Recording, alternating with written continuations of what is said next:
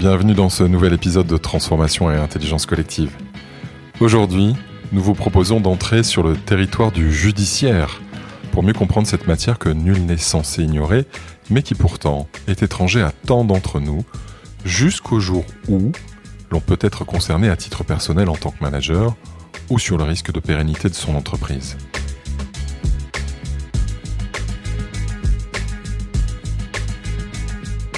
En 2016, Michel Sapin, alors ministre de l'économie et des finances sous la présidence de François Hollande, porte et fait adopter la loi dite Sapin 2 pour la transparence, l'action contre la corruption et la modernisation de la vie économique. Et ceci en réaction à cette omnipotence du droit américain sur notre vie économique qui nous avait vu partir Technip, Alstom Power et quelques autres, et alors même qu'Airbus était sérieusement menacé. Michel Sapin racontera dans des documentaires à ce sujet qu'il ira de manière exploratoire rencontrer le DOJ, le Department of Justice américain, pour comprendre leur état d'esprit, et ces derniers lui répondront Comme vous ne faites pas le boulot, c'est nous qui le faisons. Quand bien même tout le monde ne croirait pas totalement à cette version, la puissance du messianisme protestant étant si implacable, et probablement une autre version de la politique du Big Stick, que le ministre se mettra en mouvement. À la suite de la loi dite Sapin 2, la France se dote d'un parquet national financier connu sous l'acronyme de PNF et qui devient le bras armé de cette nouvelle politique. C'est dans cette transformation nécessaire et profonde de notre vie économique, dans la droite ligne de l'action de Michel Rocard pour la moralisation de la vie politique dès 1988, que nous recevons aujourd'hui deux grands avocats indépendants, Pierre Cornu-Gentil, ténor du barreau parisien, spécialiste du droit pénal des affaires, et Laurent Roustouille, avocat fiscaliste à Marseille. Générations différentes, barreaux différents, matières juridiques différentes et pourtant avec de très nombreuses similitudes dans le vécu et les évolutions de leur pratique du droit. Nous vous souhaitons un magnifique épisode. Bonjour à tous, je suis très heureux aujourd'hui de recevoir deux grandes personnalités du monde du droit. Pierre Connu-Gentil, qui est avocat pénaliste depuis nombreuses années et qui se présentera dans quelques instants, euh, qui est avocat pénaliste à Paris. Et puis Laurent Roustouille, qui est avocat fiscaliste à Marseille dans un grand cabinet d'avocats indépendants qui s'appelle BBLM. Si vous voulez bien, je vais vous proposer de, de vous présenter chacun euh, de manière succincte. Pierre, peut-être? Oui, alors je suis Pierre Cornu-Gentil et comme vous l'avez dit, je suis avocat pénaliste depuis de nombreuses années puisque j'ai prêté serment en 1973. En réalité, je ne suis pas avocat pénaliste depuis 1973 ou en tout cas, je n'étais pas en 1973 seulement un avocat pénaliste puisque j'appartiens à une génération d'avocats qui étaient presque tous généralistes. Jusqu'à la fin des années 80, la plupart des avocats euh, faisaient de tout, aussi bien euh, euh, bien sûr de la défense pénale que du droit civil, des divorces, euh, du contentieux commercial, du contentieux social, des constitutions de société, des rapprochements ou des ventes de société, de l'arbitrage. Donc pendant des années, comme la plupart de mes confrères, euh, j'ai fait des activités, j'ai eu des activités très très très très diverses, ce qui était passionnant, mais ce qui est devenu en réalité à partir du début des années 90 impossible compte tenu du développement et de la complexité du droit dans tous les domaines.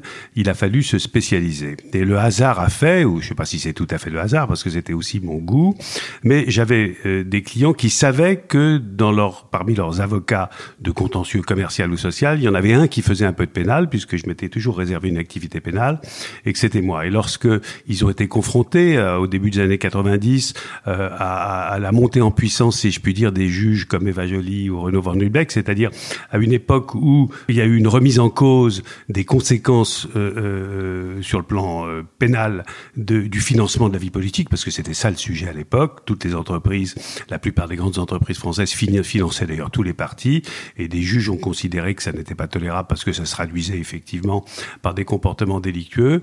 Et, donc les entreprises qui n'avaient jamais été confrontées à des questions pénales euh, se sont trouvées en situation de faire appel à un avocat pénaliste, et c'est ce qui m'a valu de bifurquer et, et petit à petit, de manière quasi exclusive, dans la défense pénale des entreprises ou des chefs d'entreprise.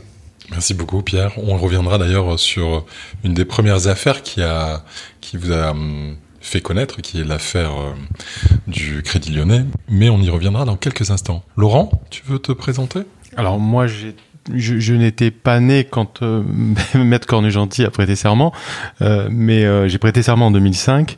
je venais d'un parcours, c'était plutôt sur le tard. J'étais avocat à, à, 30 ans et j'avais une vie professionnelle avant orientée vers la, vie politique et c'est en un moment où il a fallu euh, choisir une réorientation que je me suis dirigé vers cette vers cette profession que j'ai euh, euh, essayé d'aller chercher une qualification nouvelle ce qui est jamais simple dans le pays dans lequel nous vivons. C'est pas un parcours évident que d'arriver avec une casquette différente et, et changer d'étiquette. Mais ça a fonctionné et depuis 2005 je suis avocat spécialisé orienté vers la matière fiscale que ce soit le conseil ou le contentieux au sein au sein du cabinet dans lequel je suis associé. Merci Laurent. Alors ce que je vous propose c'est peut-être qu'on rentre un peu plus dans le détail de vos parcours, qui, ce qui donnera aussi du, du poids ensuite euh, euh, aux échanges.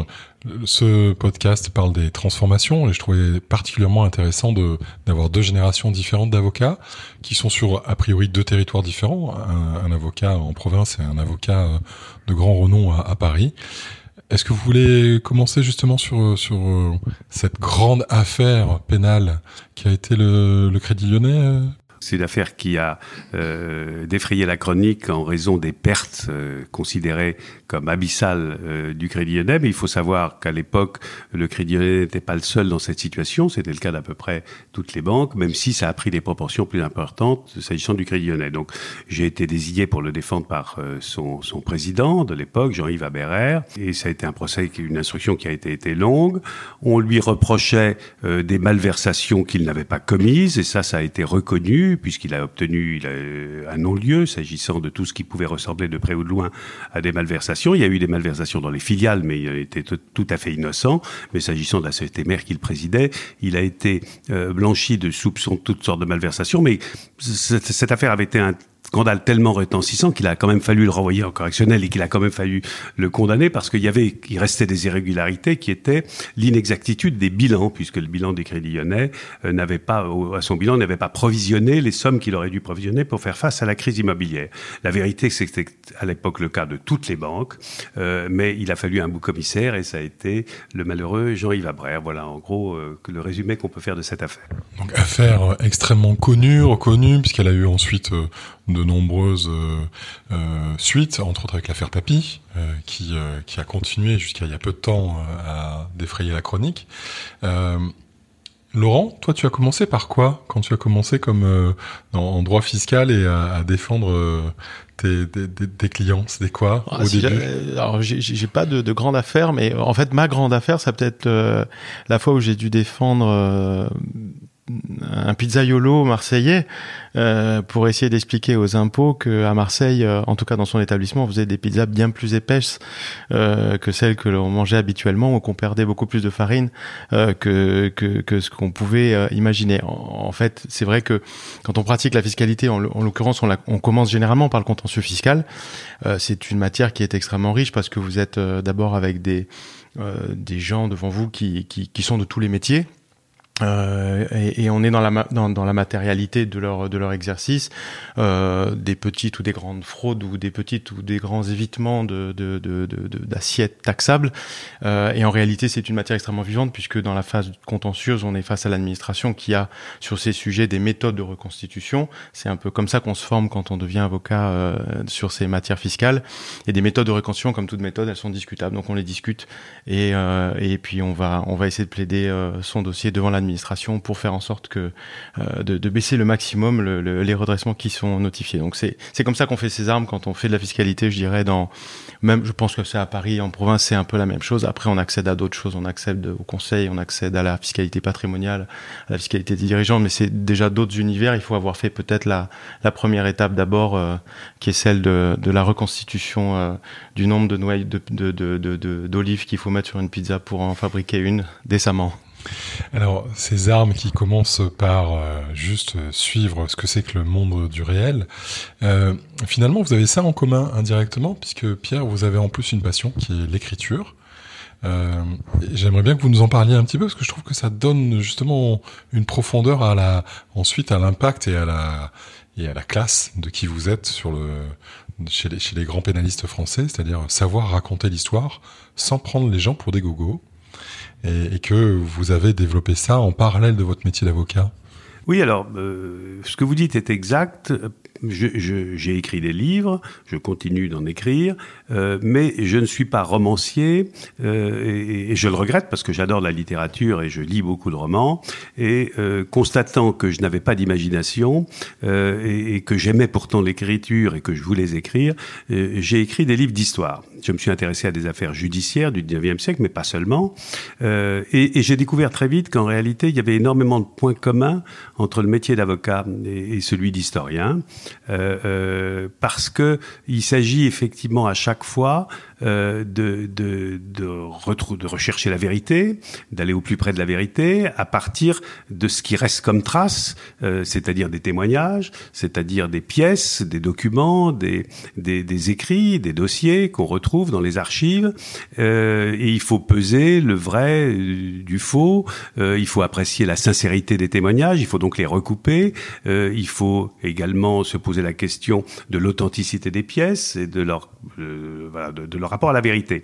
Et, donc c'est exactement, je veux dire, aborder un, dossier historique pour, le raconter, pour écrire, c'est de la même démarche intellectuelle que celle de l'avocat qui aborde un dossier pénal, un dossier d'instruction, et qui est chargé, alors là, lui, de faire prévaloir une thèse en général, mais il doit le faire avec autant de rigueur qu'un historien, parce que sinon il ne convainc pas, euh, euh, alors que l'historien, lui, effectivement, euh, il a pour objectif d'être au plus près de la vérité objective, ce qui n'est pas ce qu'on demande à l'avocat. Merci Pierre. Laurent, je vais pas demander si tu as écrit euh, des livres, parce que je sais que tu préfères écrire des lignes euh, en faisant du surf.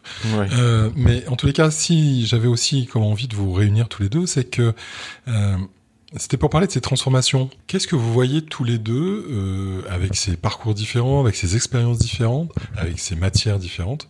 Quelles sont les grandes transformations que vous voyez s'écrire et auxquelles vous devez répondre pour vos, pour vos clients et pour les défendre? Alors, moi, c'est vrai que j'ai démarré dans un cabinet d'exercice en groupe euh, de la profession, et euh, ce qui était déjà quelque chose d'assez original dans un barreau de province, puisque le, vous le disiez, le barreau, les barreaux de province étaient, demeurent encore fortement euh, individuel en fait, un exercice individuel de la profession et souvent euh, une profession de, de, de, généraliste. La réalité économique oblige euh, à se spécialiser, euh, oblige les avocats à se regrouper. Et aujourd'hui, s'il y a une grande tendance dans l'organisation qu'on peut observer, en tout cas nous on l'a vécu de manière très concrète, c'est euh, le regroupement, l'interdisciplinarité, l'exercice en commun, le partage des savoirs, le partage euh, des clients, parce que c'est ce qu'on appelle le, le cross-selling en, en interne, si je puis dire, et finalement créer un espèce d'écosystème comme ça juridique autour d'une euh, d'un noyau central qui, moi, dans mon cas, est le droit des affaires, donc euh, et avec euh, un, une, possibilité de d'intervenir sur sur un certain nombre de sujets restreints, mais mais, mais quand même qui couvrent une large palette de, de compétences. Donc, je dirais que sur les transformations du, métier dans, son exercice effectif, c'est ça que j'ai pu constater. Après, sur la matière elle-même.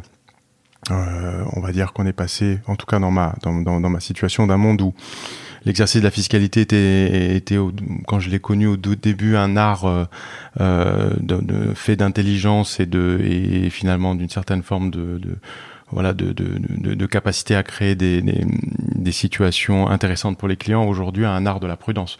C'est quelque chose qui est euh, d'une je, je dirais que c'est de la dynamite euh, d'une certaine manière. Donc c'est quelque chose à manier avec euh, avec beaucoup de prudence de réserve et, et, et c'est le pour moi c'est vraiment la chose qui a évolué dans l'exercice de la matière fiscale elle-même dans le conseil donc le passage d'une grande créativité d'une forme de créativité assez libérée, assez euh, assez assez insouciante. C'est en tout cas la perception que j'en avais. Peut-être qu'elle était liée à ma jeunesse dans l'exercice du métier. C'était peut-être pas le cas de mes de mes mentors à l'époque, euh, mais aujourd'hui, disons qu'après 15 ans, euh, les, les, les les lignes ont bougé. Euh, le regard euh, de l'extérieur, le regard des magistrats, le regard de, euh, de l'administration fiscale euh, n'est plus le même sur, sur tout un tas de sujets. Et, et donc ça oblige évidemment à, à, faire en sorte que les clients intègrent cette, cette donnée-là, euh, parce qu'elle est une composante du risque qu'ils ont à, à manager dans leur, dans leur entreprise ou pour eux-mêmes. Merci Laurent. Pierre, votre regard sur cette, euh, ces transformations de vos métiers, en, tout, en tous les cas, entre autres sur le, sur le domaine du droit pénal des affaires. Oui, justement, dans le domaine du droit pénal des affaires, je constate en réalité la même chose, euh, qui est euh, euh, de la part des juges, des magistrats, qu'il s'agisse aussi bien de, du, du, parquet, des procureurs, du parquet, ou des juges du siège, c'est-à-dire qu'ils ont acquis au fil du temps une véritable indépendance à l'égard des pouvoirs politiques ou, ou ce qu'on peut appeler de manière un peu schématique les puissance de l'argent. Euh, les, les, les, la magistrature, pendant des siècles, il faut, il faut le reconnaître, euh, a été euh, soumise euh, à, à l'autorité euh, politique et euh, il y avait, sinon des pressions qui s'exerçaient pour que ne soient pas poursuivis certains hommes politiques ou certaines entreprises, il y avait une espèce de connivence tacite qui était liée notamment, je le dis, je l'évoquais tout à l'heure, au financement des partis politiques, c'est-à-dire que on savait bien que la vie démocratique ne pouvait exister que si les partis étaient financés. Ils n'étaient financés puisqu'il n'y avait aucune réglementation. Ils ne pouvaient être financés que par des entreprises. Donc tout ça faisait qu'on fermait facilement les yeux sur. Il y avait donc une, une connivence de fait qui pouvait s'installer. Ça, ça a changé. J'ai évoqué tout à l'heure euh, le juge Van Runbeck ou la juge Eva Joly. Et c'est vrai qu'il y a eu, au début, au milieu des années 80, des juges qui ont fait preuve de beaucoup de courage parce que c'était une époque où il en fallait. Ils ont été aidés par la presse. Ils sont su, ils ont su habilement euh, se servir de la presse. Et, et, et, les choses ont changé. Les hommes politiques ont dû effectivement organiser le, le financement de manière légale euh, et interdire le financement privé en définitive. Et, et petit à petit, le, le, je dirais que le rapport de force entre euh, la, la justice et, le monde politique ou l'exécutif euh, s'est totalement inversé. Et on est arrivé maintenant à une époque où, alors qu'il y avait sans doute beaucoup trop d'indulgence ou de laxisme à l'égard euh, des puissants euh, jusqu'au début des années 90, euh, euh, ça s'est inversé. Et aujourd'hui, on peut peut-être, en tout cas moi comme avocat pénaliste, je regrette parfois les excès auxquels on, on, aboutit. On en a effectivement plusieurs exemples. Et, la, la, répression à l'égard aussi bien des entreprises que de certaines hommes politique euh, et, bien sûr parfois justifié. Il ne s'agit pas de dire que euh, seuls sont condamnés des gens qui sont innocents, mais elle, elle, s'exprime euh, de, manière parfois un peu excessive. Il y a effectivement le sentiment que euh, euh, parfois la morale l'emporte sur le droit, c'est-à-dire qu'au nom de principes moraux, euh, on condamne très sévèrement des comportements qui soit ne sont pas critiquables, soit le sont, euh, mais, mais, mais pas dans des proportions euh, qui justifient une répression aussi lourde. Donc voilà, c'est ça, ce qui me frappe le plus, c'est ce, au cours des années qui viennent de s'écouler, c'est ce, cette inversion du rapport de force. Merci beaucoup Pierre. Laurent, est-ce que tu peux nous, expliquer un petit peu de manière plus concrète à quel moment ça se change, euh, à quel moment ça a changé ce rapport de force? Euh, Pour en avoir déjà discuté ensemble, tu, je crois qu'il y a, il y a des moments de négociation puis il y a des moments de contentieux dans le droit fiscal. Il se trouve que le droit fiscal, ça renvoie à l'argent. On sait que la culture de l'argent en France est extrêmement ambivalente. Mmh. Comment ça s'est transformé justement durant ces 15 ans de pratique euh, la pratique entre la théorie et la praxis hein, mm. du, du, du de, de, la négociation du, euh, et, et, de on arrive au contentieux alors, je, je, ouais, euh, alors d'une manière générale, il y a moi il y a un marqueur qui me revient en, en vous écoutant. Euh, c'est quand un magistrat de, du, du, tribunal administratif de Marseille, un jeune magistrat qui est extrêmement brillant, m'a un jour dit mais mais maître, vous ne vous rendez pas compte, euh, puisque lui, il avait l'habitude de voir arriver les dossiers au contentieux, il me dit, maître, vous vous rendez pas compte à quel point le système déclaratif français fiscal est une passoire. Et je crois qu'il avait assez raison, euh, parce que quand vous interrogez, moi, mes clients sont maintenant sont français, nationaux, mais ils s'expatrient. Et, c'est intéressant de voir quel est le rapport et la relation qu'ils ont avec l'administration fiscale, l'autorité fiscale étrangère. Euh, quand on pense à des autorités anglo-saxonnes, américaines ou d'autres pays euh, où ils vont, ils en ont peur. Ils en ont peur assez fréquemment. Et j'ai toujours et longtemps remarqué qu'ils n'avaient pas peur, initialement, originalement, de l'administration fiscale française. C'était pas quelque chose qui était un sujet, ça pouvait être un problème, effectivement, de contentieux fiscal. On allait euh, demander à l'avocat d'aller négocier euh, un certain nombre de choses. Négocier, c'est pas être marchand de tapis, pas forcément, mais il y a des espaces de discussion que tu évoquais. Euh, C'est-à-dire que la procédure, la procédure fiscale, d'une manière générale, est, une procédure exemplaire, à bien des égards. Euh, qui est extrêmement respectueuse des droits des contribuables, sauf des contribuables qui, à un moment donné, font de très graves erreurs. Euh, il y a des procédures de taxation d'office, mais quand on est en, en, phase contradictoire, c'est un, c'est un havre de paix pour discuter. Après, Aujourd'hui, les possibilités de discussion sont parfois moindres qu'elles ne l'étaient, euh, et la coloration d'un dossier, effectivement, quand il prend une connotation de fraude fiscale ou euh, sur un certain nombre de sujets qui sont considérés comme des chiffons rouges, à ce moment-là, vous avez une fermeture totale et une impossibilité. Ah, vous avez l'argent de l'État, la TVA, par exemple, c'est un chiffon rouge. Euh, on joue pas avec ça. D'accord. C'est lié à quoi? C'est lié à la fraude euh, sur le carbone ou c'était déjà le cas avant? Mais il y a, y a, un certain nombre d'exemples emblématiques, mais vous avez, vous avez, comme il y a une assez grande permissivité dans le, le, régime déclaratif et que vous avez beaucoup de fuites, euh, il y a un certain nombre de sujets qui ont entraîné des dégâts fiscaux euh, pour l'État considérables. Donc derrière, quand euh, vous êtes sur un sujet comme ça dans un contentieux fiscal, ça devient très difficile de discuter. Euh, quand vous avez des organisations avec euh, des sociétés taxis qui créent de la déduction fiscale pour ceux qui facturent de l'économie de TVA avec de l'argent qui va pas au bon endroit ensuite ou qui n'est pas déclaré, vous ne pouvez plus discuter avec les impôts à ce stade-là et c'est assez normal d'une certaine manière. Mais je dirais que bon, c'est pas le quotidien du, contentieux fiscal, et je dirais que dans ce cas-là, à la limite, euh, ceux qui se retrouvent dans cette situation l'ont un, peu cherché quand même. C'est un peu le sujet. Après, ce qui est dommage, c'est et ce qui est qui reste problématique, c'est que comme la France, d'une certaine manière, est, est, est, une passoire fiscale parce que son système des déclaratifs est ainsi fait, on a une réaction extrêmement forte euh, quand il s'agit d'aller traquer euh, des fraudes plus importantes, quand il s'agit de faire des perquisitions ou quand il s'agit d'aller traquer des schémas dits d'abus de droit euh, où, où l'utilisation de la règle fiscale a été optimisée à un point tel qu'elle devient, euh, qu'elle devient artificielle et qu'elle devient répréhensible.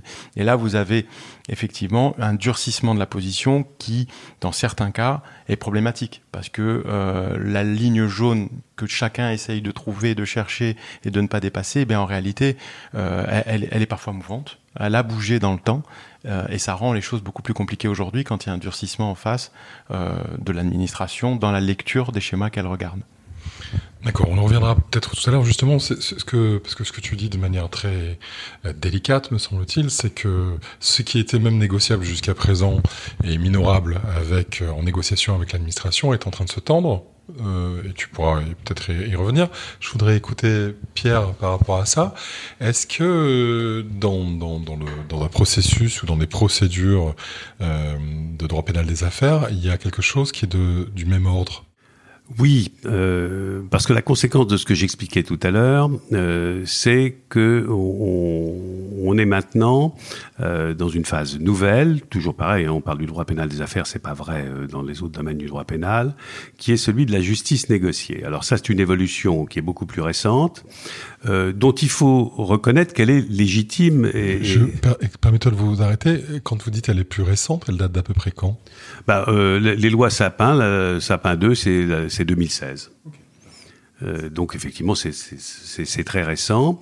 Euh, alors c'est une évolution dont il faut se féliciter en réalité pour nos entreprises euh, parce que euh, c'est un système euh, qui était essentiellement pratiqué aux États-Unis et ça pouvait coûter très cher aux entreprises françaises puisqu'effectivement on sait que depuis longtemps aux États-Unis, en cas de fraude, en cas d'infraction de, de, pénale, les sanctions sont extrêmement lourdes et la pratique est de négocier du, des, des, des, des, des comme on dit, c'est-à-dire des, procureurs euh, américains, consistait, parce que la loi là-bas le permettait, à négocier des indemnités gigantesques en échange de l'impunité. Euh, et, bien sûr, euh, les entreprises françaises ou d'autres entreprises européennes qui étaient amenées à être dans le collimateur des, procureurs américains, il suffisait d'avoir fait quelque part dans le monde une transaction en dollars pour que ça justifie la compétence des procureurs américains, se sont trouvés terriblement handicapés par rapport aux autres entreprises, puisque elles, elles, elles, ont dû effectivement subir les foudres des parquets américains, dont il faut bien dire qu'ils étaient sans doute euh, plus sévères à l'égard des entreprises françaises qu'ils ne pouvaient l'être à l'égard des entreprises américaines.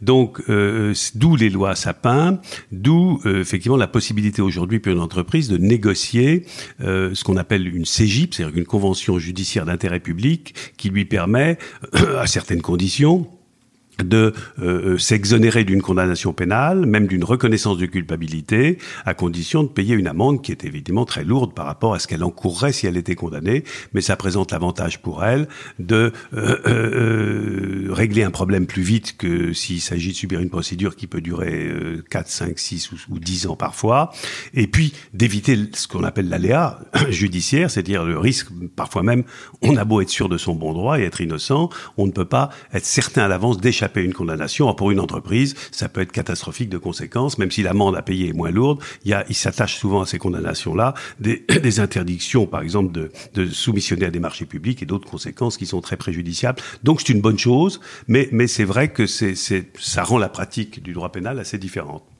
Ok, quand vous dites que ça la rend différente, ça veut dire que euh, par rapport à, à l'espace que vous aviez auparavant, euh, de quels espaces vous, vous, Alors, vous, avez, vous bénéficiez encore en termes de capacité de négociation, de capacité de contentieux, etc. Alors, oui, l'espace devient de plus en plus réduit en raison des deux facteurs que j'ai évoqués, c'est-à-dire d'abord le, le, le fait que les juges sont dans ces affaires-là, dans ces dossiers-là, euh, beaucoup plus répressifs qu'ils n'étaient et que parfois même euh, ils vont, à mon avis, un peu trop loin dans les préjugés qu'ils peuvent avoir à l'encontre euh, des chefs d'entreprise ou des entreprises ou des hommes politiques. C'est vrai aussi ce que je dis là sur la répression à l'égard d'hommes politiques qui sont poursuivis de manière très sévère ou exagérée. on en a plusieurs exemples dans tous les domaines, d'ailleurs, dans tous les, d'ailleurs de tous les partis, ce qui montre bien que les juges sont indépendants, contrairement à ce que certains prétendent aujourd'hui. Personne n'y échappe. Et, et, et donc ce que euh, je voulais dire à ce sujet, c'est que euh, euh, la marge est réduite puisque d'une part, on a des tribunaux dont on sait qu'ils sont plus répressifs qu'ils n'étaient autrefois et, moins réceptifs aux arguments juridiques qu'aux arguments moraux, et que par conséquent, lorsqu'on est une entreprise est confrontée à des poursuites et au choix de négocier ou de plaider, bah, la tendance naturelle, c'est effectivement de plaider. Et la marge de manœuvre de l'avocat est, très réduite puisque nous sommes le obligé de lui dire, écoutez, on peut pas vous garantir, même si nos arguments juridiques sont bons, on peut pas vous garantir que vous serez relaxé. Vous allez donc subir un procès qui va durer des années et dont je peux pas vous certifier qu'il se terminera bien pour vous. Et donc l'entreprise dit, bon, bah, à ce moment-là, bah, je négocie. Voilà. Donc effectivement, le rôle de l'avocat dans ces cas-là est, est plus réduit qu'il n'était autrefois. Merci Pierre. Laurent Moi, ce que je, je peux constater, c'est que le, le contexte international avec euh, les problématiques d'évasion ou d'évitement fiscaux euh, organisés euh, a durci euh, considérablement, euh, a entraîné un durcissement considérable, considérable de la norme fiscale applicable en France. Des textes sont intervenus pour permettre de sanctionner ces, schémas-là et les comportements euh, répressifs de la part de l'administration fiscale et aussi euh, de la part des, juges euh, ont, augmenté de manière, de manière évidente mais en réaction finalement à une forme de, de, permissivité ou de, de, euh, schéma d'évitement qui euh, était qui était, qui rendu possible par des schémas internationaux. Ça a été exactement la même situation pour les comptes non déclarés à l'étranger, où les textes ont été créés pour, euh, en quelque sorte, aider euh, l'administration euh, fiscale à aller imposer ces, sommes alors qu'ils n'arrivaient pas à le faire. Alors, c'est vrai que je dirais que dans le, tout venant du contentieux fiscal, euh, problématique d'assiette avec des, problèmes classiques, moi je trouve qu'on a avec l'administration dans la relation une, une, une, possibilité de discussion. C'est pas, c'est jamais, euh, c'est, à, à, ma connaissance, c'est jamais extrême. Il y a toujours moyen de faire valoir des arguments. Dogmatique. Voilà, c'est, pas dogmatique. Il y a possibilité d'entendre des arguments de bon sens. Ils ont la même conscience que nous qu'un contentieux long euh, n'est pas forcément la meilleure solution pour personne, ni pour eux, ni pour nous. Et donc, on a ces possibilités euh, d'exercice. Par contre, comme je disais tout à l'heure, dès que le schéma ou dès que la, la question qui est en, en jeu a une connotation pénale, une, une connotation euh, de, de, de, cette nature, voire internationale, c'est beaucoup plus difficile. J'ai un exemple récent euh, de dossier où il se trouve qu'un des fournisseurs de la société euh, se, se, révèle être euh, une entreprise qui est visée dans le dossier des Dubai Papers. Euh, le même dossier qui, il y a trois ans, avait été vérifié euh, n'avait donné lieu à aucun redressement sur les factures qui avaient été payées à cette société-là parce que les impôts n'avaient pas capté euh, qu'il y avait une difficulté. Aujourd'hui, les Dubai Papers révèlent que cette société, en fait, sont des sociétés de facturation euh, qui sont donc euh, laissent entendre que possiblement il y a eu de la totale fausse facturation. Le dossier fiscal aujourd'hui n'est absolument plus le même et la possibilité de discuter est inexistante. Vous ne, pouvez pas imaginer discuter ce dossier, même si vous avez des arguments pour montrer que vous n'y êtes pour rien. Voilà. Donc c'est des éléments de contexte. C'est des éléments de contexte qui sont lourds. Je voudrais justement revenir sur euh, ce que vous avez dit, Pierre, et, y rebondir sur ce que tu disais, euh, Laurent. Vous parliez d'opposition entre vérité juridique, ou ce qu'on peut appeler aussi parfois vérité judiciaire, et puis une vérité morale. En tous les cas, des arguments qui sembleraient être des arguments de moralité.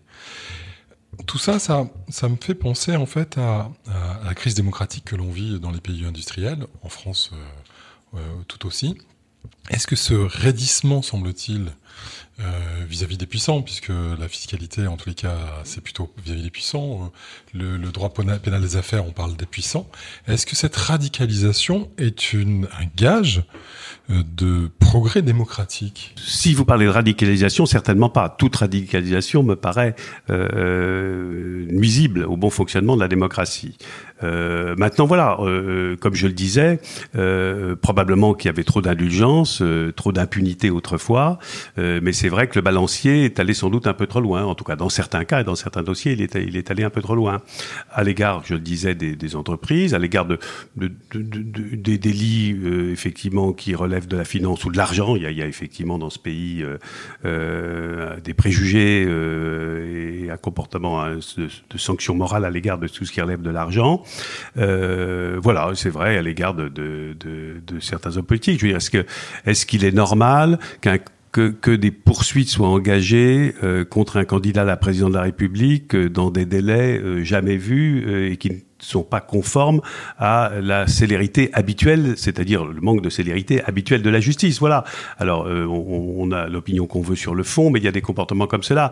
Est-ce qu'un garde des sceaux doit être traduit euh, devant la Cour de justice de la République euh, pour un motif sans se prononcer encore sur le fond qui est quand même relativement ténu puisque c'est on lui reproche d'avoir ordonné une enquête administrative euh, en lien avec un dossier qu'il avait connu quand il était avocat. C'est-à-dire qu'il n'a pas pris de décision il n'a il a, et, et, pourtant il est poursuivi pour prise illégale d'intérêt euh, et tout le monde a compris que c'est en réalité parce qu'il est en conflit avec les syndicats de magistrats euh, qui ne l'aiment pas à tort ou à raison peu importe. Voilà. Il y a, il y a, il y a on voit aussi dans certains dossiers euh, des, des questions il y a effectivement quelque chose qui est très utile à la sauvegarde des droits des justiciables, c'est ce qu'on appelle les QPC, les questions prioritaires de constitutionnalité.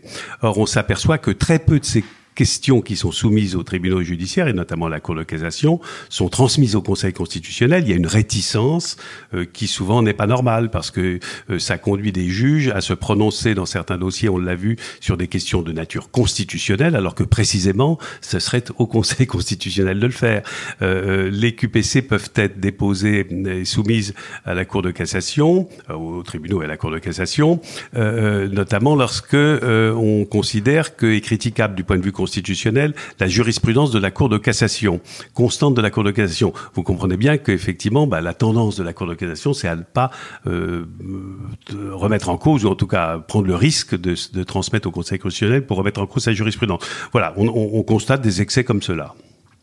Laurent, t'en penses quoi? C'est quoi les, les, justement ces espaces de, de raidissement et en même temps de, de, de création moi, de... Oui, c'est vrai que moi dans ma matière, le, le, bon, la question de la fiscalité, c'est la question de chacun. Finalement, beaucoup, beaucoup, beaucoup de gens font leur déclaration de revenus. Beaucoup de gens euh, euh, s'énervent quand il y a des droits de succession à payer.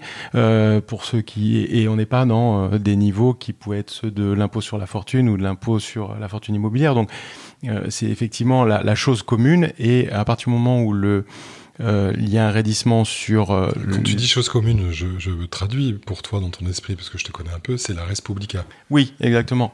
Et, et, ce que je veux dire par là, c'est que je, quelque part, je comprends le raidissement parce que il, y a euh, de, tels écarts, euh, je dirais, de, richesse euh, sur le territoire national, une augmentation de cet écart et des comportements qui pouvaient être considérés comme permissifs ou excessifs ont entraîné la volonté d'indiquer que ça suffisait, que la ligne jaune devenait rouge et qu'on pouvait pas aller au-delà. Et donc ce, ce, ce processus-là, processus on le voit, on le voit à l'œuvre. Mais encore une fois, c'est pas tout le monde qui est concerné par cette intensité de répression.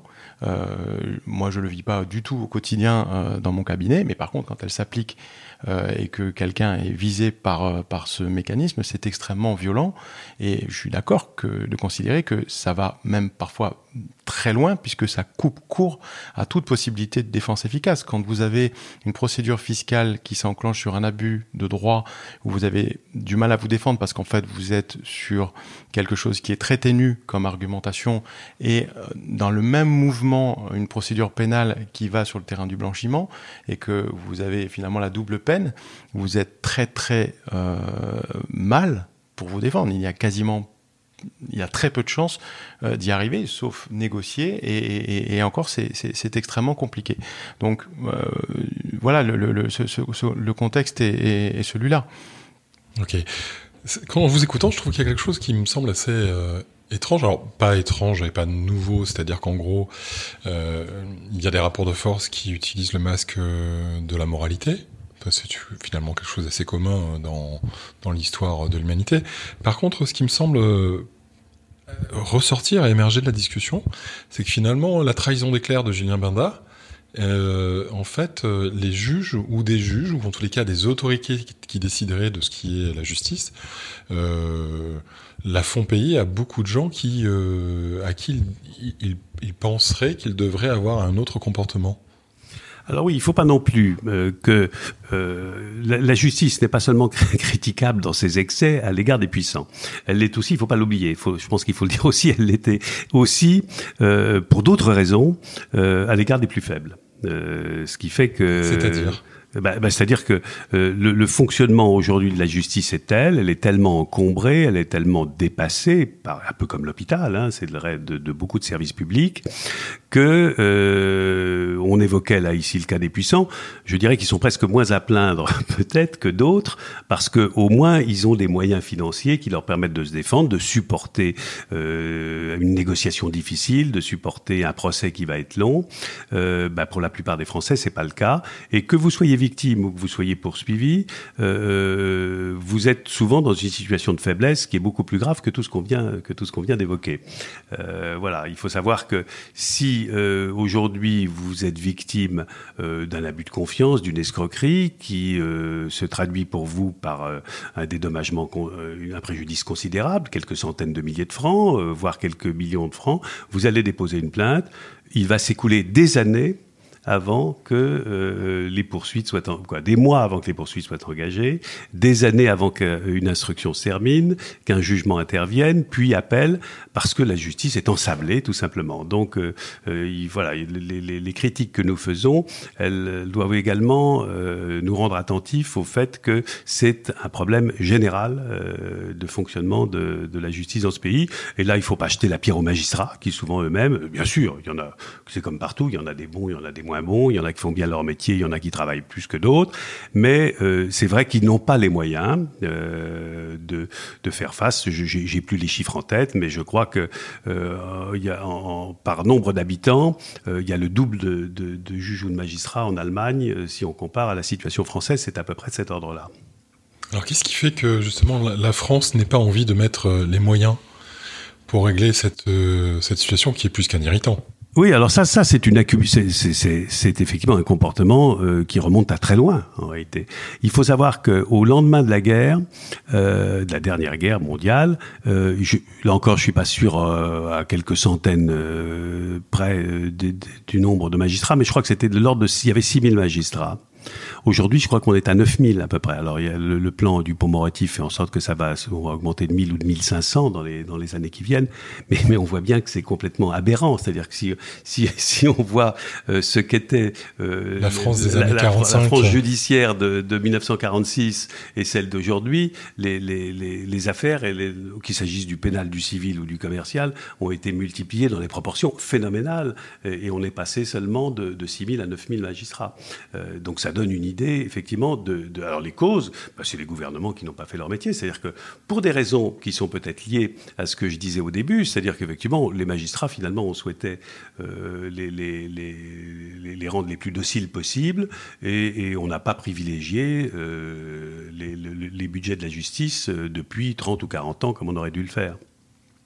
Laurent? C'est cette lenteur euh, elle est, elle est dans le domaine pénal, mais, mais pas que.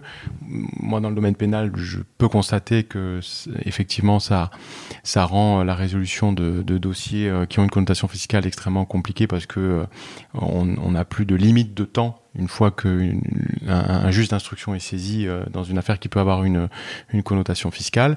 Euh, mais j'ai pu constater même récemment euh, que ça concernait la justice civile assez classiquement, des contentieux de résiliation de baux qui peuvent avoir des incidences extrêmement importantes pour des propriétaires de fonciers et qui souhaitent mener des projets. Aujourd'hui, vous avez des procédures qui peuvent durer 5 ans, à partir du moment où vous déclenchez une résiliation de bail et le moment où vous obtenez l'éviction de votre locataire, quelles que soient les raisons qui ont présidé à tout ça.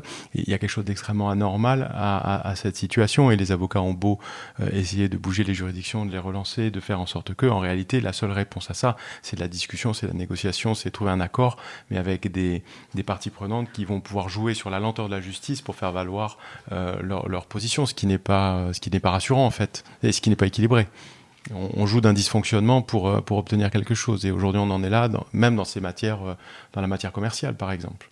Oui, j'entends bien. C'est un vrai sujet démocratique, euh, semble-t-il, puisque notre société se raidit, ça devient même un sujet politique sur l'ensauvagement de nos, sociétés, euh, avec euh, différents bords ou différents camps qui, reprennent ça. Euh, on sait à quel point une société a du mal à, à, se pacifier, justement, quand le sentiment de justice est en train de se dissoudre. Comment vous le vivez, vous, avec vos clients? Est-ce que vos clients sont plus impétueux? Euh, moi, enfin moi, il y a quelque chose que j'entends depuis maintenant un certain temps. Je l'entendais pas au début. Euh, dans la réaction à la pression fiscale, c'est mais euh, que vont-ils faire de, de, mon argent?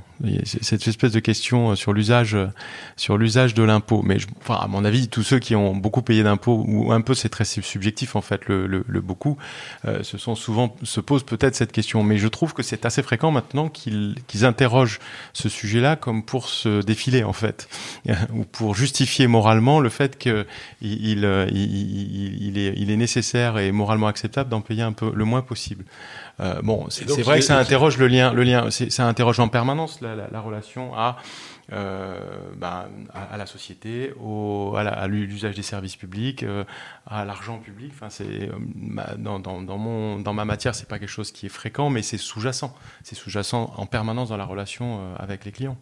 Donc en fait, tu, tu ne défends que des Robins des Bois. Euh, ouais, voilà, c'est ça. Je leur dis faites des fondations, faites au moins de la, charité privée, mais ça, ça, ça peut ça peut peut-être faire quelque chose, mais c'est pas la réponse en même temps. D'accord.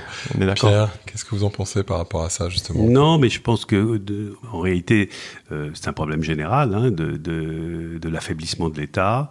Euh, voilà, c'est vrai. Je disais pour les hôpitaux, c'est vrai pour l'éducation nationale. Y a, on, est confronté à un problème gigantesque de, la, faiblesse de l'État, de l'impuissance de l'État, euh, et donc ça ne peut que créer euh, effectivement des mouvements en faveur des extrêmes, voilà, et, un sentiment d'injustice qui débouche sur des violences. Voilà, tout ça c'est des banalités, mais que chacun aujourd'hui peut constater. Mais ce qui explique par exemple la violence qu'il peut y avoir dans la répression fiscale sur des sujets par exemple de fiscalité internationale, de prix de transfert qui sont un grand classique, c'est-à-dire les mécanismes que peuvent avoir des grandes multinationales de prendre euh, ce qu'elles ont à prendre sur euh, leur espace de, de, de, de pas, pas de prédation, mais on va dire de, de commercialisation, mais de ne laisser finalement comme matière imposable, pour ce qui est de la France, le moins possible. Ces déséquilibres-là qui sont généralisés euh, et qui sont industrialisés euh, sont problématiques parce qu'ils fragilisent les sociétés démocratiques fortement imposées dans lesquelles nous vivons. Euh, mais en fait, on est dans un, dans un système qui, est, qui tourbillonne puisque c'est fortement imposé parce que la masse imposable disparaît. Donc il y a une répression plus grande pour essayer de faire en sorte que la masse imposable reste, et, et, c'est sans fin. Et y, a, y, a, le déséquilibre euh, en fait et la tension se, se crée autour et se noue autour de ça. Et aujourd'hui, les affaires qui ont eu une connotation pénale sont une réponse sur McDonald's, ses affaires publiques ou Google. Il y, y, a eu effectivement une réponse de l'autorité publique pour essayer de c'est même pas moraliser, mais de faire en sorte que les règles soient appliquées et qu'il y ait euh, voilà, un comportement économique euh, équilibré, fiscalement équilibré. Est-ce que ça aboutira euh, à ce que ce soit véritablement appliqué dans les faits? On verra. Pour l'instant, la sanction a été de réprimer pour donner un signal. C'est déjà ça. Exactement. Non, non, mais j'approuve tout à fait ce diagnostic. C'est Van Ruybeck qui dit ça. dans son dernier livre, il parle de ça. Il dit c'est une immense victoire pour eux, pour les juges. Vous parliez de lui. Et j'ai lu son livre. Il, disait exactement ça. Il disait c'est formidable d'avoir réussi à attraper Google, euh, McDo sur ces sujets de prix de transfert parce qu'en réalité, c'est la manière qu'ils ont, de manière industrielle, de faire en sorte que l'argent, que leur richesse ne soit pas taxée dans les pays où ils la créent. Et moi qui viens j'ai grandi en Afrique, les prix de transfert, ça a pillé l'Afrique. Euh, et ben c'est la même chose euh, sur ces sujets euh, à l'échelle européenne. Donc nous sommes, l'Europe est en train de devenir l'Afrique des États-Unis. D'une certaine manière, elle l'est, ouais, je pense. Sur ces problématiques de prix de transfert, c'est très violent, c'est extrêmement violent. Et c'est et, quelques lignes dans un contrat. Hein. Alors c'est pas tout à fait vrai parce que on vous demande de documenter vos prix de transfert, donc vous devez expliquer pourquoi vous pratiquez tel et tel prix. Mais euh, nous sommes juristes, nous savons que documenter c'est c'est pas le sujet, c'est c'est ça se fait. Euh, donc ça se fait tous les jours. Pierre, vous voulez réagir par rapport à ça? Non, non, il y en a ajouté. Tout à fait d'accord. bon, il y a quelque chose. Alors, on parlait de, de, de, retour de bâton, etc. Mais en même temps, quand, le, euh, quand on parle de l'impuissance de l'État, et je suis tout complètement aligné avec ce que vous, vous, vous, décriviez juste avant Pierre et, Laurent, toi aussi, quand on, on parle de ça, euh, il y a une affaire qui est retentissante en ce moment qui s'appelle Kumkum, dans lequel il y avait a priori un sujet qui était posé par l'État et qui est sur lequel l'État semble revenir. Donc quand le celui qui fabrique la règle du jeu modifie la règle du jeu en cours de jeu, est-ce que ça crée aussi quelque chose qui va être euh, qui, qui, aide en tous les cas à la perception démocratique de euh, on, a une règle du jeu, on essaie de tous la jouer ensemble? Oui, il y a, deux choses. Il y a effectivement euh, la question qui était soulevée par Laurent, qui est qu'on est dans un monde où il apparaît que euh, il y a des puissances financières qui, qui apparaissent, en tout cas, euh, sans se prononcer forcément sur le fond, comme privilégiées par rapport aux justiciables moyens, puisqu'effectivement, les transactions financières on constitue aujourd'hui, effectivement, mettant en œuvre des sommes gigantesques, et on a le sentiment, à tour à raison, qu'il y, y a des possibilités d'échapper à une, fiscalité euh, raisonnable, euh, comme l'expliquait Laurent. Euh, et puis, l'État est conduit, effectivement, à lutter contre ces phénomènes-là, et il lui arrive de constater, c'est sans doute le cas dans l'affaire que vous évoquez, que euh, des règles euh, pourraient être durcies euh, de manière à permettre tout simplement de récupérer un peu plus d'argent pour le, pour le budget de l'État. Et donc ensuite, on tombe sur une question de droit qui est de savoir jusqu'à quel point on peut changer les règles en cours de route. Voilà, c'est le débat juridique qui va sans doute s'ouvrir. voilà, donc je pense que évidemment, si l'État veut retrouver de la force, si on veut rééquilibrer un peu les, les, les égalités sociales, il faut sans doute euh, prendre de l'argent euh, là où il est. Alors c'est pas, je sais pas, chez les riches, comme on le, comme le disent les, extrémistes de manière un peu facile, mais, mais en tout cas c'est vrai qu'il faut tenir compte de, euh, du fait qu'il y a des groupes extrêmement puissants au niveau mondial et que probablement il faut trouver un moyen de taxer ces groupes-là pour faire face aux, difficultés auxquelles sont confrontés, non pas seulement l'État français, mais tous les États. Voilà. Et puis, et puis ensuite, il, y a, il faut que ça se fasse effectivement dans le respect des règles de droit. Laurent?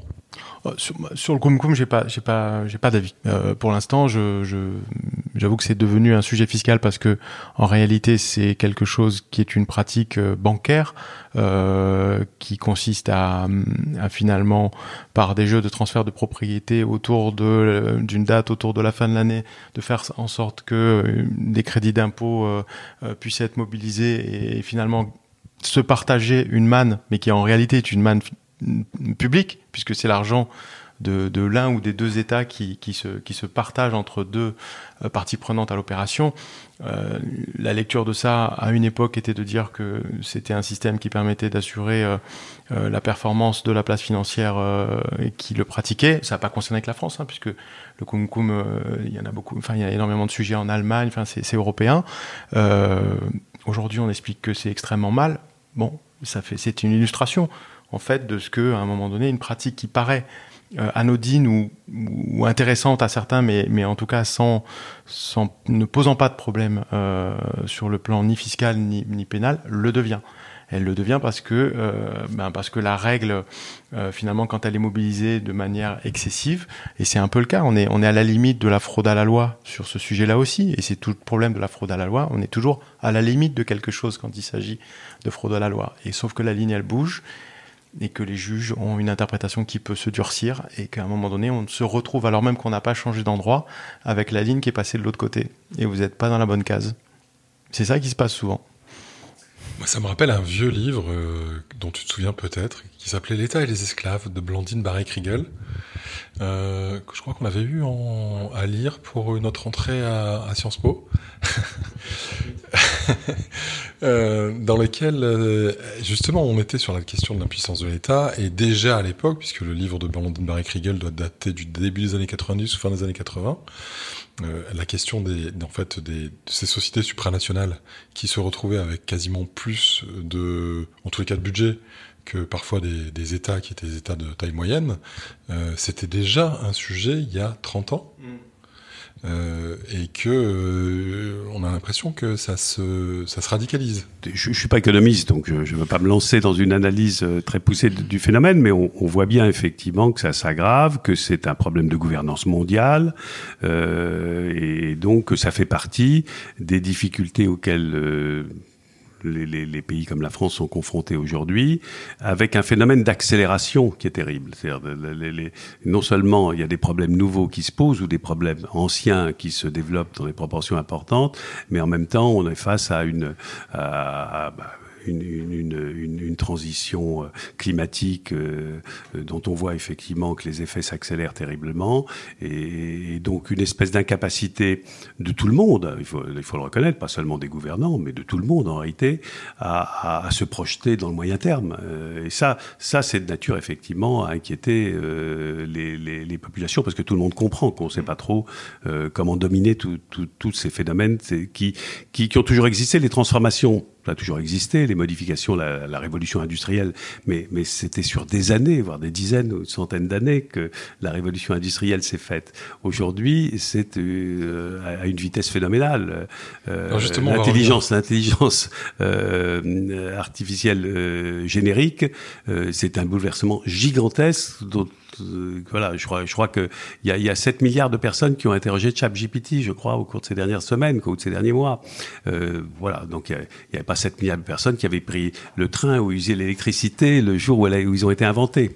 Euh, donc il y a un effet d'accélération qui est extrêmement puissant, ça c'est sûr. Pour vous, euh, Pierre, qui est un amoureux de l'histoire, euh, Spaxton qui dit, en parlant de Vichy, que euh, des, choses extrêmement étranges dans Vichy et dans l'histoire française, c'est que vu l'instabilité de la Troisième République française, euh, la haute fonction publique avait dans ses cartons énormément de réformes qui n'avaient jamais pu être prises et que une grande partie de la haute fonction publique euh, de la troisième a basculé dans le régime de Vichy et en a profité pour faire passer en fait toutes ces réformes qui étaient les deux pieds dans la glaise, qui ne pouvaient pas avancer. C'est une des grandes leçons que Paxton apporte là-dessus. C'est quoi les grandes, les grandes réformes qu'il faudrait faire maintenant? Et que pour X raisons, entre autres d'instabilité politique que l'on voit actuellement euh, aussi, hein, ne peuvent pas être prises. Alors, euh, mais je n'en sais rien, mais mais mais mais, mais je suis assez déçu. Non, vu votre non, mais attendez, attendez, j'en sais rien, mais je crois que personne n'en sait rien, et c'est ça le problème. C'est ça le problème. Et effectivement, il faudrait peut-être que les, les gouvernants commencent par admettre qu'ils ne savent pas eux-mêmes. On est confronté à une situation effectivement qui est euh, voilà, très difficile à apprécier. On peut pas se projeter dans l'avenir. On sait qu'effectivement, on sait à peu près ce qu'il faudrait faire pour lutter. On sait même bien ce qu'il faudrait faire pour lutter contre le réchauffement climatique, mais on ne sait pas euh, quelles conséquences, ou plus on craint les conséquences sociales qui paraissent effectivement inévitables, compte tenu de cette, on en revient toujours à l'accélération. Et à la pression. Et, effectivement, il y aurait pas, ça serait pas si rapide que probablement on pourrait concevoir des scénarios. Et là, tout le monde est confronté à l'impossibilité de trouver des solutions qui ne, qui, qui, qui permettent d'échapper à la, à, la, casse sociale. Euh, et qui rentrent dans un cadre démocratique aussi, parce que quand je, quand je parlais de Paxton, c'est justement pour rappeler que finalement la solution qui avait été trouvée par cette haute fonction publique, ça a été finalement de, choisir euh, un autoritarisme. Euh, après, moi, je trouve qu'il y, a un certain pharisianisme au sens où euh, il y a de la concurrence fiscale permanente. Mot contre triple. Entre États. Entre États. Euh, c'est-à-dire qu'en fait, la réforme dont on parle, si on, on parle par exemple de, de, de, de base d'imposition et de, de société, parce qu'en fait, euh, la richesse euh, des nations, c'est, ça va être le prélèvement, le, le, prélèvement, que ce soit la TVA. la TVA, c'est à peu près réglé quand même, ça, ça va. Il y, a des, y a des sujets, il y a des sujets de fraude à la TVA, mais c'est quand même un des impôts les plus implacables euh, et les mieux contrôlés qui soient aujourd'hui. C'est indiscutable, c'est l'argent de l'État, c'est bien fait. Euh, la question de l'IS, c'est encore un autre problème, et on voit qu'on essaye d'harmoniser des choses, de faire un taux commun, euh, de se mettre d'accord entre États, et on voit que les États sont pas d'accord en réalité, et on voit que ce sont les plus puissants qui sont pas d'accord d'ailleurs. Ce qui veut dire quoi? Ce qui veut dire qu'en réalité, sans le dire, chacun cherche à attirer à lui le chaland, la richesse, par des moyens qui de toute façon vont toujours ressembler à une forme de cadeau fiscal. Euh, moi, quand j'ai commencé à m'intéresser euh, à la fiscalité, c'était la mode, c'était d'aller voir ce qui se passait au Luxembourg. Au Luxembourg, ça a changé depuis. Il y avait un monsieur qui faisait tous les rulings pour toutes les grandes sociétés. Tu peux expliquer ce que c'est que le ruling? Le ruling, c'est demander l'application à l'État d'une règle dérogatoire euh, à la fiscalité applicable à tout le monde. Ça s'appelle un rescrit. Un rescrit fiscal, ça se passe en France, c'est très codé, très normé, et en général, on applique la loi dans le rescrit fiscal. C'est pas une dérogation. À l'époque, au Luxembourg, le ruling, c'était quelque chose de très particulier, et c'était fait par une personne et demie. Bon, ils, sont revenus là-dessus, mais c'était tout simplement un moyen d'avoir tous les sièges sociaux des grandes entreprises américaines sur leur territoire et qui était le hub d'entrée pour ensuite aller investir en France et ailleurs. C'était les arrivées des capitaux extra-européens C'était c'était le tuyau d'entrée. Bon, euh, ce qui veut dire quoi? Ce qui veut dire que le, les réformes, évidemment, elles doivent, on les appelle de nos voeux, mais moi je, je constate que de toute façon c'est la guerre au niveau international sur ces sujets et que donc la réforme, elle doit être concertée, elle doit être internationale. Et je suis un peu pessimiste, si vous voulez, si tu vois ce que je veux dire. Parce que même en Europe, on a du mal à se mettre d'accord. On s'est mis d'accord sur la TVA. Mais sur tous les autres sujets, c'est la guerre. Aujourd'hui, certains vont aller s'installer à Chypre parce qu'il y a un taux de 10%. Vous avez des boîtes françaises qui ont des filiales en Roumanie parce qu'il y a des main-d'œuvre de qualité pour faire des sites internet, des choses comme ça. Et, des voitures. Et, ou des voitures. Enfin, c'est, ça, reste un, ça reste une compétition en réalité. Et, donc, ce qui fait que derrière, vous avez des prix de transfert, vous avez des sujets comme ça en permanence, en permanence. Donc la fiscalité, euh, les mesures anti-abus sont là pour essayer de faire le garde-fou, mais comme disait le bon juge dont j'ai parlé tout à l'heure, on reste en, en, mode passoire. On en chope quelques-uns, c'est ça l'idée, et puis et, puis pour euh, pour beaucoup ça, ça échappe. Et on en fait des exemples. C'est un peu l'idée, ouais. Et c'est pour ça que quand on est conseil ou, ou, contentieux, qu'on doit défendre les gens qui se retrouvent cloués au pilori, on a des, enfin, il faut qu'on défende ça parce que c'est aussi extrême c'est une réaction extrême et, finalement euh, euh, qui, n'est pas satisfaisante à une situation de départ qui est insatisfaisante. Et il se retrouve cloué au pilori pour, toutes ces raisons. Cette, moralisation de la vie politique euh, qui a été faite depuis un certain nombre d'années, entre autres depuis euh, les, lois, euh, la, moralisation de la vie politique faite par Rocard, est-ce que justement ça n'aurait pas dû amener à ce qu'il y ait quelque chose qui se détende un petit peu par rapport aux poursuites pénales, entre autres par rapport aux hommes politiques ou aux chefs d'entreprise? Paradoxalement, je pense que le sentiment de la population, c'est que la classe politique euh, est assez malhonnête. En tout cas, c'est l'impression qu'on a lorsqu'on écoute les, gens, lorsqu'on lorsqu'on lit les journaux. Or, euh, euh c'est exactement euh, le contraire. Moi, je sais, puisque vous vous rappelez que je suis avocat depuis de nombreuses années, je peux vous dire que la France est un pays beaucoup moins corrompu aujourd'hui, et, la, classe politique en tout cas n'est pas corrompue. Il y a évidemment des cas particuliers, comme partout, dans tous les métiers, il y a des gens qui sont honnêtes ou des gens qui sont malhonnêtes, mais je peux vous dire que de manière globale, la, la classe politique d'aujourd'hui est très honnête, euh, et, en tout cas beaucoup plus qu'elle ne l'était il y a 30, 40 ou 50 ans ou sous la Troisième République. Euh, et ça, c'est l'effet effectivement des lois Rocard, puisque ça a commencé par ça, c'est-à-dire un financement sain de la, de, la, de, de, la vie politique. Euh, c'est l'effet également du comportement des juges courageux qui, avec l'aide de la presse, ont pointé effectivement des situations qui n'étaient pas acceptables. Et, et, le résultat est acquis. Alors là aussi, on est allé à très loin, parce que les hommes politiques ont, ont été dans la surenchère et ils ont multiplié ces dernières années les lois de moralisation de la vie politique, confortant l'opinion dans l'idée que s'il fallait des lois pour euh, moraliser la vie politique, c'est un peu douteux. Vraiment, ils étaient, voilà.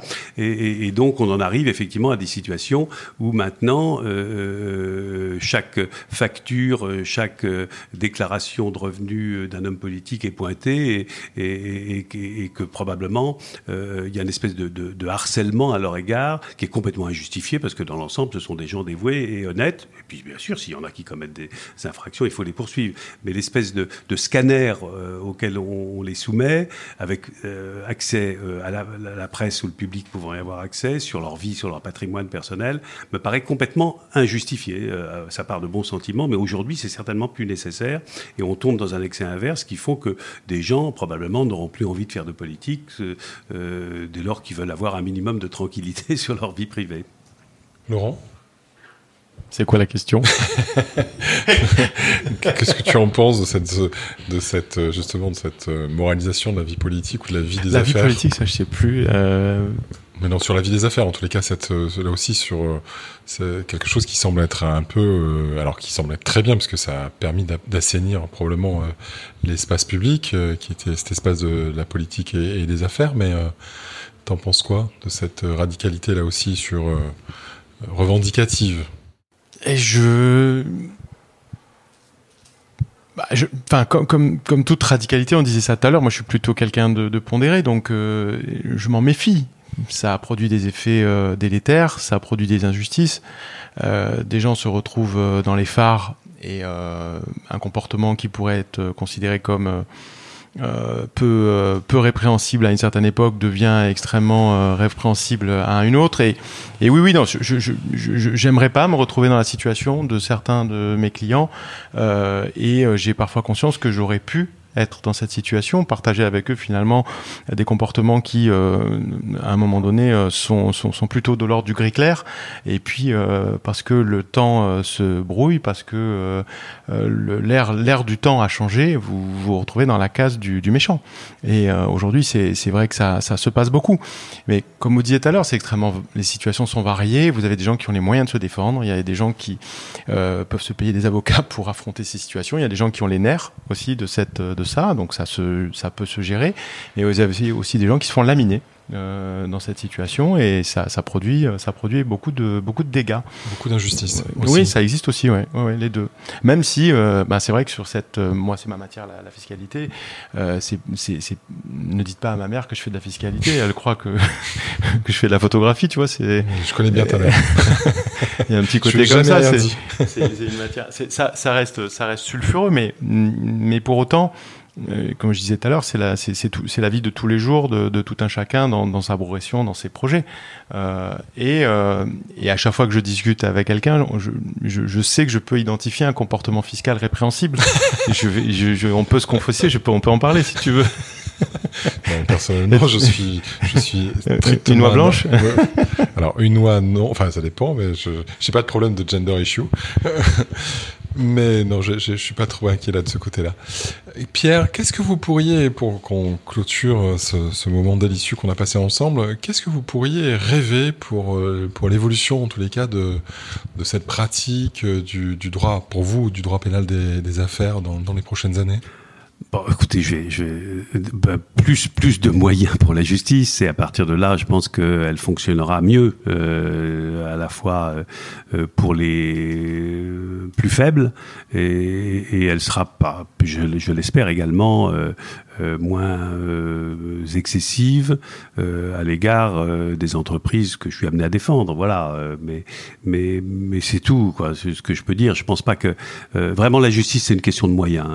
moyens. Il faut il faut effectivement que les juges puissent exercer leur métier. Je pense aussi quelque chose qu'on n'a pas dit s'agissant de la justice qui est important aussi, c'est que moi je suis favorable à quelque chose que, les magistrats ne veulent pas entendre pour la plupart d'entre eux, c'est-à-dire une formation commune entre les avocats et les magistrats, euh, parce que je pense que ça, D'abord, ça fluidira les, relations entre les uns et les autres, et ça donnera aux magistrats une ouverture sur le monde que, me semble-t-il, ils n'ont pas toujours, euh, pour diverses raisons, qui tiennent précisément à une formation en vase clos.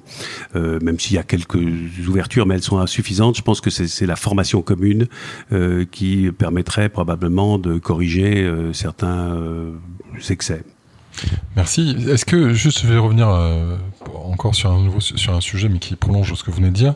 Euh, le plan de, du pont Mériti justement pour donner euh, plus euh, plus de moyens, la création de postes, etc. C'est suffisant ou c'est nécessaire C'est absolument nécessaire. Je crains que ce ne soit pas suffisant, mais, mais, mais voilà, mais il faut il faut se féliciter de, des crédits qu'il a obtenus et des, des initiatives qu'il va prendre. On peut toujours critiquer tel ou tel point, mais dans l'ensemble, c'est effectivement une avancée importante par rapport à ce qu'on a connu. Par rapport à la misère et au marasme jusqu'à maintenant, dans lequel on est. Bien sûr.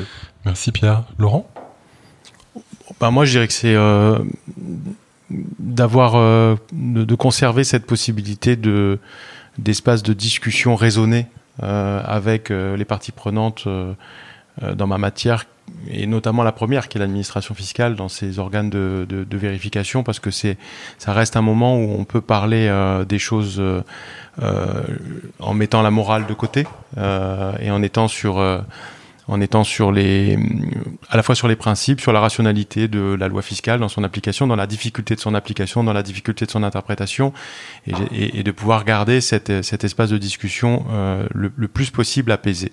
Après, il y a le recours au juge. On a de la chance en matière fiscale, le juge, c'est le juge administratif. C'est un peu moins compliqué au niveau des moyens que la justice euh, pénale ou la justice civile. Euh, c'est un peu une justice de, de de luxe d'une certaine manière. Euh, Là-dessus, peut-être que tu peux préciser parce que les gens n'entendront pas nécessairement la même chose que toi quand ils entendront justice de luxe. Non, justice de luxe au sens où une justice qui a des, c'est une justice qui a des moyens. C'est une justice qui, euh, euh, bon, les délais sont sont longs, mais on va dire sont raisonnablement longs euh, et, euh, et, on a des, les magistrats sont formés euh, de, manière de manière extrêmement euh, importante.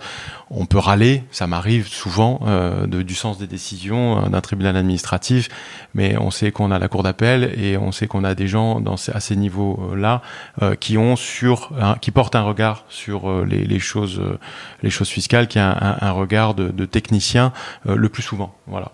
Bon, mais, mais je dirais que la, pour moi la phase, la, la, phase que je trouve la plus précieuse avant d'aller voir le juge, c'est vraiment cette phase amont où on peut éviter, euh, on, on, peut s'éviter bien des longueurs, bien des difficultés en ayant euh, réussi à expliquer son problème, mais il faut garder une capacité d'écoute de l'autre côté et qu'on soit pas dans les anathèmes. C'est ça qu'il faut euh, espérer. Merci beaucoup en tous les cas à tous les deux. J'ai pris énormément de plaisir à, à, vous écouter, à vous entendre sur des sujets qui sont des sujets absolument passionnants que tous les Français adorent, sauf quand euh, il s'agit de les expérimenter pour soi-même. En tous les cas, merci. Euh, très bon, très bonne journée à tous les deux et à très bientôt euh, sur notre podcast. Merci. Au revoir. Merci à chacun pour avoir pris le temps atypique pour un podcast de nous écouter aussi longtemps, de voyager, de réfléchir et de rêver avec nous. Si vous voulez en savoir plus, n'hésitez pas à vous abonner à notre chaîne de podcast Transformation et Intelligence Collective. Et si vous voulez de plus en plus d'informations sur l'intelligence collective, et sur les manières d'accompagner ces défis, n'hésitez surtout pas à aller jeter un œil sur notre site belbin.fr d'une part, et sur le site gotama.biz. On se fera un plaisir de vous accueillir et de vous répondre à toutes vos questions. Vous pouvez retrouver l'ensemble des épisodes du podcast sur votre plateforme d'écoute préférée. À très bientôt sur nos lignes.